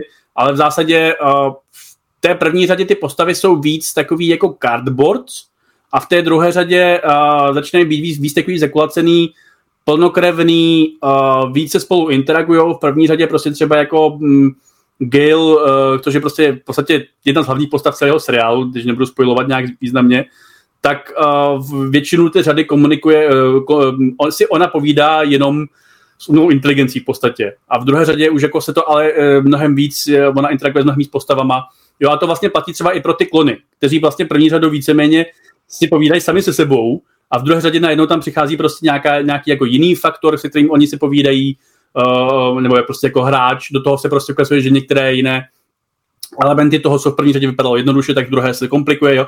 V druhé řadě se prostě tomu podařilo uh, nadat si už i v těch prvních chaotických pěti dílech, ale zvláště v těch mnohem lepších uh, druhých pěti dílech, nadaci se prostě podařilo jít z toho, že to je jenom o tom, mm, jenom spíš o tom světě, tak se podařilo uh, se to přetransformovat, že to je víc o těch postavách. A to je jako asi první velký úspěch druhé řady. Druhý velký úspěch uh, druhé řady je, že to, co se teda rozehraje tak nějak trochu jako divně v těch prvních pěti dílech, oni poměrně dobře, zvláště v posledních třech dílech druhé řady, uh, jsou schopni vypointovat, nebo prostě jako dohrát. Jo? Jako, že to ne, ne, nekončí to tedy jako úplně um, otevřeně, by tam jako je nějaký oslý musik na třetí řadu, uh, ale jako opravdu na to, že prostě první díly druhé řady byly podle mě opravdu jako některý podprůměrný, tak poslední díly druhé řady byly velice nadprůměrný. A samozřejmě jako ne úplně celý, jako že bych prostě sbíral čelist z podlahy, ale vzhledem tomu, že to je uh, space opera, která má prostě strašně složitý, uh, která, která má strašně složitý námět, mm, snaží se to nebýt nějak moc extra akční, jako ano, občas tam jsou akční scény a občas tam jsou kosmické bitvy, ale není to prostě Star Wars, jo, není to ani Star Trek, a není to ani Expanse. Uh, a zároveň to prostě má, si, si komplikuje tím, že tam, já nevím, nemají prostě hvězdní brány, takže ty postavy třeba prostě jako si nějak jako super instantně, no, dobře, nebudu, nebudu komplikovat, ale prostě Uh, Tady ti doplním, oni nemají hvězdní brány, ale mají FTL, pozor na to. No, mají, jasně, a pak prostě mají něco, nebudu, nebudu to komplikovat a spojovat, ale um, prostě takhle jinak. Ve hře o trůny, ono to zní trochu jako hra o trůny, je to trochu taková hra o trůny v hodně s přivřenýma očima, jo, a kosmická hra o trůny. Mě to myslím si, že víc hra o trůny, než je Expans, o které jsi taky říkal, že to je kosmická hra o trůny. No ale každopádně a ve hře o truny se potom hodně, uh, v těch, zvláště v těch pozdějších řadách se hejtovalo to, že ty postavy se tak nějak jako uh, fast travelujou po, to, po tom Westerosu a to tady přesně jako uh, nejsou schopné. Tady se třeba jako podařilo bez pilování v té druhé řadě udělat něco, co se podařilo v první řadě West, uh, Westworldu, nebo i v první řadě Zaklínači, že se ukázalo, že některá dějová linie uh, nejde paralelně s jinýma dějovými liniema, což k čemu už ten příběh úplně jako teda vybízí, ale jako, a není to jako, že byste se řekli, ježiš, teď to úplně všechno není, ale spíš jako, že aha, to je docela chytrý. Jo, a podobně vlastně, aha, to je docela chytrý je i uh, ty, ty poslední tři díly, a skončí to prostě poměrně jako hezky, uh, uzavřeně, ale zároveň s oslým můzkem na budoucnost, nebo jako na další díly. Uh, a jako i když prostě třeba v, seč, v součtu se mi tam zase jako, a, a to neříkám, jako, že, že jsem si z těch prostě posledních zvláštních třech dílů se, se tady prostě válel na zemi v křičích, jak je to dobré, tak je to jako, je to fajn, ale co na tom prostě oceňuji, je, že se to snaží, ne vždy úplně jako super, ale snaží se to vyprávět trochu jiný typ space operu, než jak, jak, jaký prostě jako máme, ať už v seriálech nebo i třeba ve filmech.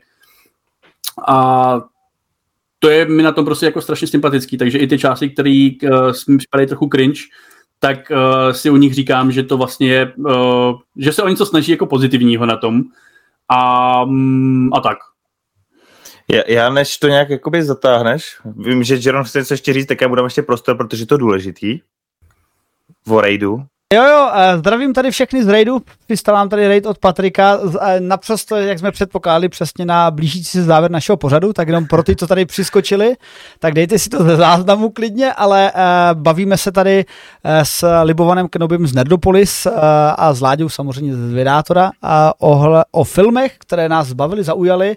A tak je trochu recenzujeme v našem pořadu Nerdátoři versus Popkultura.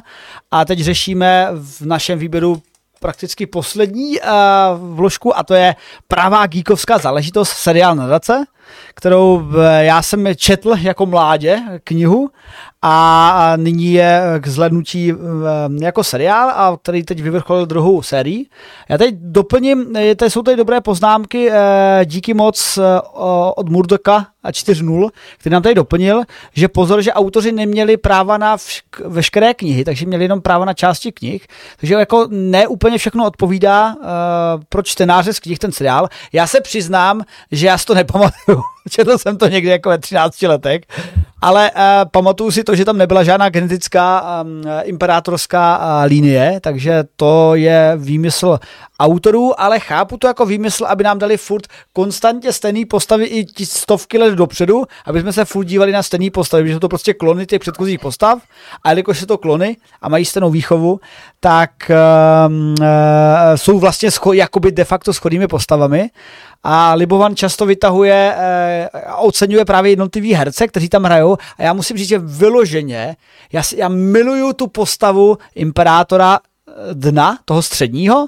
který ho hraje no. Lee, Lee Pace. A já jsem říkal, že ho od někud znám, že ten nos nahoře mi něco připomíná. A samozřejmě on hrál v Hobbitovi Tranduila, a kde už jako vyloženě byl tak fucking poš a úplně st- a mimochodem uh, prolibovaná hrál taky uh, v Strážcí galaxie toho záporáka modrýho s tím, s tou tyčí, takového to, jo. toho semi nepřítele, No to Ron, Ro, Ronona, nebo to byl Ronan, Ronan Aha. to je na začátku. ale, no. ale především uh, hraje uh, v nadaci toho imperátora a tam je prostě boží, on má úplně krá nádhernou modrou zbroj, která To samozřejmě... je, asi, to je asi jako jediný, jak já jsem tady napsal v chatu, že co je, co je jiná prostě pozitivní věc na druhé řadě je, že vlastně to, co vypadá v první řadě, že tam jsou opravdu jako nějací záporáci a nějací kleďasy, tak v druhé řadě se to výrazně víc uh, zešediví z obou stran. A vlastně jako na konci uh, ani zase jako bez pilování můžu říct, že se tam podařilo zase něco, co se třeba podařilo v těch, nej, v těch nejlepších dílech hry o trůny, že vlastně fandíte oběma stranám, nebo že vnímáte Um, nebo, nebo že vlastně vám připadá, že to, kdo je jako svině, tak ve skutečnosti není svině a že vlastně svinsky nastavený celý ten systém a ne, není úplně jasné, co, co, co s tím dělat, krom, teda musím říct čestnou výjimkou právě um, toho pana, pana Deje, toho, toho denního hlavního imperátora, který se ale jako taky vlastně pochopitelně, a, ale z- z- zároveň teda hraje naprosto nejbestiálněji uh, tak trochu psychopata. No, on Má hraje to hodně- psychopata, Bra- ale tam Brother Day, počkej, já to, já, já, já, to, já, já to řeknu bez pilování. Brother Day má hodně vibes amerického psycha. Ano, ano, souhlasím. Jako vyloženě on, je- on, on, on je přesně ta postava z amerického psycha, ale má tam dvě scény, kde to vysvětluje. Při jedné scéně říká tý, říká tý ženě, ne, on to říká tomu generálovi, že eh, já jsem samozřejmě eh, a chovám se jako naprostý bastard a jako teď jsem ti jako zmasakroval tvý kamarády, ale já to musím, protože když to neudělám, tak ta galaxie mi se propadne mezi prostama a mm, prostě všichni se mě musí bát a mít ze mě strach, protože já jsem nadbytost. A jako takhle s tím machruje. Navíc on je ještě geneticky vylepšený, se vsadím stejně jako uh, Darth Vader, že je vysoký. Jako vyloženě jako, osoba je vysoký a je vyšší než všechny ostatní postavy v tom v seriálu, takže to jako i působí eh, velmi zastrašujícím dojmem, ale um, pak jako vidíte nějaký momenty, kdy třeba váha, ale to většinou třeba váhá jeden z těch klonů a třeba ten další klon zase neváhá. Jo, no a ono, ono, ono teda se to ještě stane mnohem složitější v druhé polovině té druhé Jasně. řady, to, ta, řekněme, ta interpretace.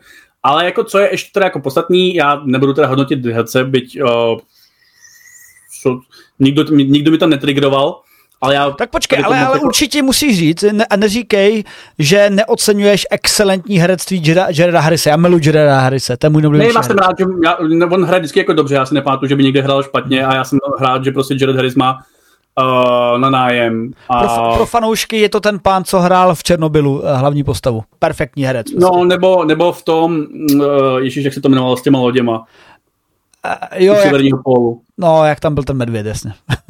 To byl Medvěd, to Jo, byl.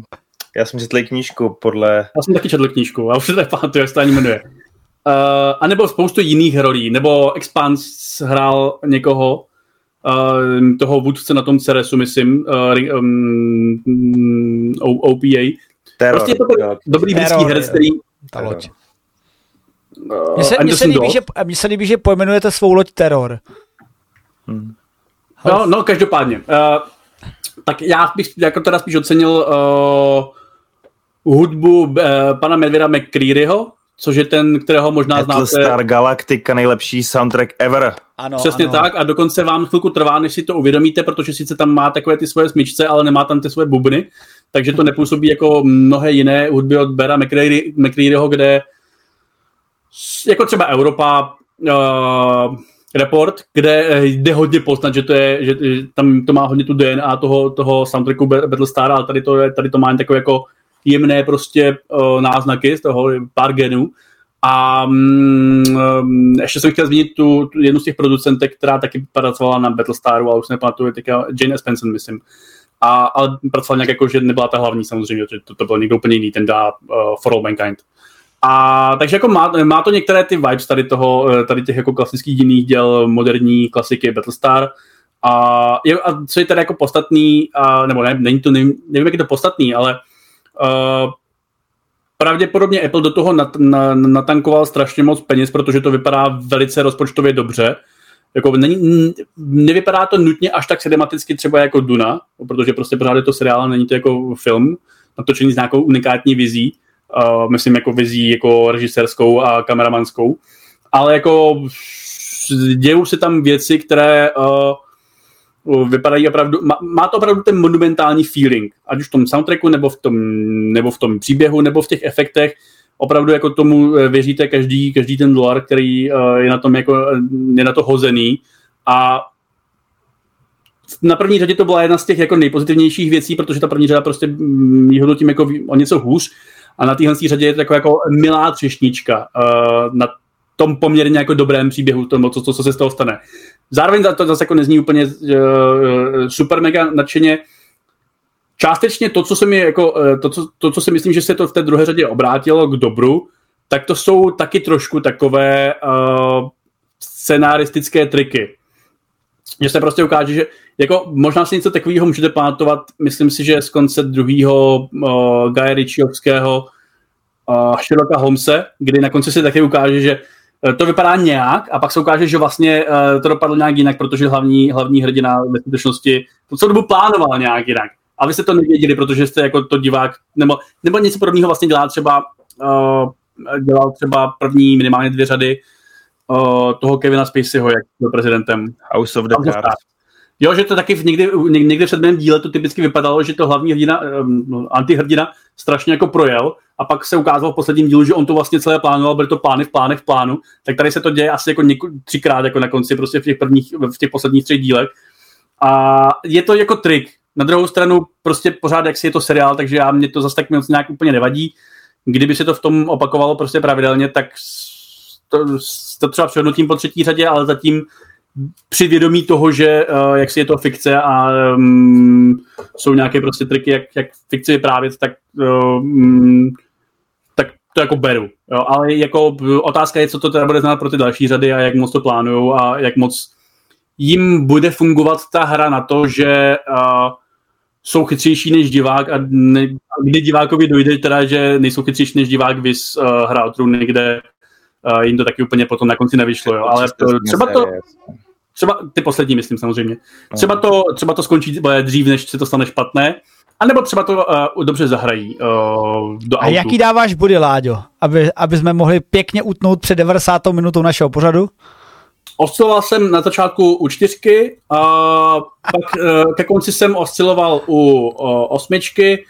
Bylo by ale nefér dát tomu šestku, protože prostě to vypadá pořád dobře a je to rapidní zlepšení proti první řadě a je mi to vlastně sympatický, takže tomu nakonec nedám uh, průměrných šest, ale uh, osm. Osm, já jsem čekal, že tu sedmičku tam bouchneš. Já nedávám sedmičky. Nedávám sedmičky. OK. já a nedávám rychlé čísla. Doříct, že během tohohle bloku nadace jsem pochopil, proč má Jeron takový choutky vytahovat nějaké staré filmy a podobně, protože jediný, když jsem si říkal, mám se do tohohle vůbec zapojovat, tak jsem si řekl, musel bych si pro sebe nutně urvat slovo, říct, nadaci jsem nečetl, zatím jsem ji neviděl, nemám v plánu ji vidět, ale napadá mě, když se bavíme o Izáku Azimovovi a o jeho adaptacích, tak jsem kdysi viděl film Já robot. tak je to výrazně ale... lepší než Já robot, co se týče ale... věrnosti já miluju Já robot, takže to mě jako zase nechci teď do srdce. A ty jsi jako. taky člověk, co miluje Gran Turismo, takže to by to znamená. No, a budu ho milovat ještě víc a neřeknu proč. Já myslím si, jako, ne, já říkám věrnosti asi předloze, byť já samozřejmě jako předlohu znám pouze z TV Tropes a uh, výborného YouTube kanálu Quins uh, Ideas, myslím. Hele, já nás ještě dovdělám. Já jsem teď zjistil fascinující fakt, že uh, Jared Harris, ten úžasný herec, ze kterého uh, hyperventiluji, je synem Richarda Harrise, který hrál Brumbála. A, Hlavně v Gladiátorovi hrál. A v Gladiátorovi hrál a všude možně, takže teď, teď vím, že... Uh, to jeho... původního Brumbála? No právě. Ano. Než, než Brumbála ho dílu. Takže, takže, takže tady máme takovou uh, generaci vědců, která je v podstatě, generaci herců, která je v podstatě taková obdobná jako ta císařská generace v nadaci a tím... Je to další klon vlastně jiné, jiného herce. No. Jiného herce. To, to do, do, dobrá, hezky Hele, je, takhle, jako, je, hele, je to seriál, u kterého se dá jako vypí, eh, vytípávat jednotlivý jednotlivosti, je to úžasný. A, a líbí se mi, že se dal 8, jako já jako fanda sci-fi mám pocit, že vždycky musím dát minimálně víc než ty, protože jsem obdobně vysoký fanda sci-fi. Já bych teda to mohl, já jsem teda neviděl ještě závěr eh, druhé série, se přiznám, ale eh, líbí se mi ty hry s tou, eh, které vlastně nejsou vlastní těm knihám. Líbí se mi prostě hry s tou, s tou eh, genetickou eh, vládnoucí dynastií a kromě toho, že mě trošku sere ta hlavní postava, ta holka, a tak prostě ne každá postava se musí jako úplně povést a dával bych tomu asi, hele, aby se na to lidi podívali, dám tomu 8. Dal bych 7, hmm. ale dám 8. To je trochu uh, zvláštní hodnocení, ale dobře, tady s tím argumentem.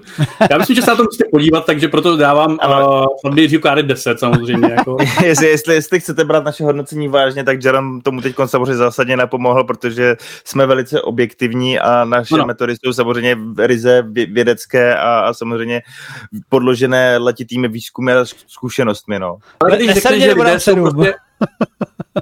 No, no, ale když řekneš, že lidé jsou uh, byčováni uh, svými hormony a um, jsou to iracionální věci, tak je to vlastně taky vědecký, jo, takže to dává tak, logiku, tak. to Gironovo hodnocení. Ale ne, jako samozřejmě tam jsou postavy, které mě jako, uh, nechci říct, jako iritují, a um, Gail McGorny, která jako při, um, prominu lecos, protože vypadá jako taková uh, hněčí verze Kerry Knightley, což je takové pro mě Uh, sympatické, no, nicméně... Si zjistil, Láďa našel další prostor, jak o tom dál mluvit, i když jsme se snažili už utnout a uzavřít to. Ano, ano. To je Láďa. No ne, tak ty zmínil uh, negativa, tak já na ně navazuji. No, takže hele, eh, přátelé, já myslím, že jsme se dostali a díky utnutí Ladislava eh, k, ke konci našeho povídání. Ne, jako fakt nadace je super, dala by se o ní mluvit dlouze, ale podívejte se na ní a Kdybych to schrnul, co jsme si dneska probrali, tak zabijáci rozkvetlého měsíce s jedne, jediným hodnocením od Libovaná 8, až na krev jako takovou vsuvku, tak doplňuje vlastně také osmičkou. Je to tak, řekl bych, že je to stejný film o stejném obdobném zlu z obdobné doby. Zatím je to taková 8 Mile. A 8 Mile to je, ale Irčan eh, to sníží, nebo je pěkná šestka pouze ode mě, eh, protože je to dlouhé a táhlé. Podobně jako ještěr je dlouhý a táhlý, proto má průměr 6,5 a, a a Takže nadat... nám tam přistali další hodnocení od diváků, my jsme a, dávali oba sedmičku. A já s... Počkat, ještě, a pardon, pardon, pardon, já jsem to u tebe měl 6, tady byla chyba. Výpočetní chyba, takže uh, u Ještěra sedmička a u nadaci, kdy dáváme já s Láďou 8 a divák jsem přihodil sedmičku, tak jsme krásných 7,7. A to je vše pro dnešní díl, který jsme zase místo 60 minut dali pěkných 90 minut, ale to je pěkný čas. 90 minutové díly to je podle mě optimum za mě. Já nevím, jak vy, klidně nám napište. Jsme kratší než Gran Turismo a jsme výrazně kratší než Oppenheimer a výrazně, výrazně kratší než zabijáci rozkvetlého měsíce. A to se počítá. A to se, to se vyplatí. To se vyplatí. Uh, tak uh, kluci, moc díky, že jste tady zase byli se mnou a nebo, nevím, jestli si máme něco slibovat, ale jednu, ne. Nic Jed... neslibujeme. Nic neslibujeme, ale, ale jednu věc musíme slibovat, protože už mi to připomínají fanoušci a je to věc, která je velmi zásadní právě pro naši trojici. To nepustil, že? A měli bychom si pustit uh, film, uh, teď, jak se jmenuje, Incident. Incident. Láďu film, jehož je on scenarista a dát společný uh, sledování filmu Incident, aby ho, já a Láďa jsme samozřejmě biasovaní, že my v něm hrajeme, ale takový odborník na filmy, jako je zde milovník Gran Turismo Libovan Kenobi, by podle mě to vidět měl. A samozřejmě i veškeré diváctvo, které si to vyhlasovalo a vysabovalo při Septembru. Takže tohle bychom mohli slíbit, že o tom začneme uvažovat, že si to dáme. Nevím. Já se na to podívám, pokud se ten film odehrává na okruhu Le Mans. Ne. Pokud nejsi jako lákat na, na Gran Turismo a takovýhle analogie. Jako. Ne, ale jezdí tam, jezdí tam velice rychle, tam jezdí vlak. ano, Jsem taky napjatý. Jako to si, to si dáme nějaký společný, hele, to by nejenom recenzi, i společný sledování nad rámec tohle pořadu, protože... No a to, bude... stane se to někdy už, měsíc Ano, já, já, já, doufám, že třeba, nevím, nějaký víkend se kluci může jenom mluvit, nebo nějaký všední den, no jak, my se dohodneme, ale už se to blíží, přátelé, už to budu tlačit i já, už se to blíží. Tak to byli nerdátoři versus popkultura a briskně se na vás těšíme v dalších dílech. Jeron. Libovan, čau. Ladislav Čus Ubrus. Nazdar.